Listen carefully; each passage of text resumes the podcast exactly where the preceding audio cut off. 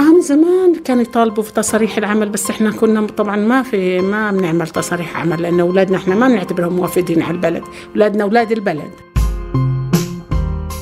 هذا القانون هو قانون الجنسية الأردني اللي لليوم بيميز ضد المرأة الأردنية المتزوجة من غير أردني وبيحرمها من حقها في توريث جنسيتها لأبنائها وبناتها. طالما ما في مزاولة وما في رقم وطني آه، صعب جدا آه، تشتغلي تخيل يعتبروني غير مؤهل؟ يعني الخمس سنين دراسة راحت هيك على الفاضي. أنا صاحب عمل بدي مصالحي.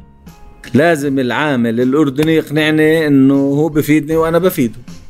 كل دقيقة يقع 39 حادث عمل في الأردن بحسب أرقام الضمان الاجتماعي.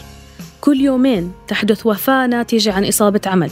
يجب أن يتم التعامل مع موضوع تشغيل الأردنيين كجزء من استراتيجية وسياسة حكومية تدعم وتشجع قطاع الأعمال وقطاع البزنس في البلد. ظبط له قوانين تحميه وتوفر له بيئة صح؟ وضمانات صح؟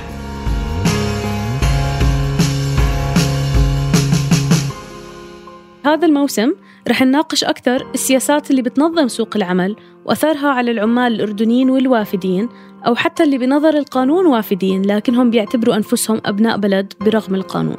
رح نحاول نفهم أكثر عن فرص الأردني وخياراته وكيف بيختلف العامل الأردني بخياراته عن العامل الوافد.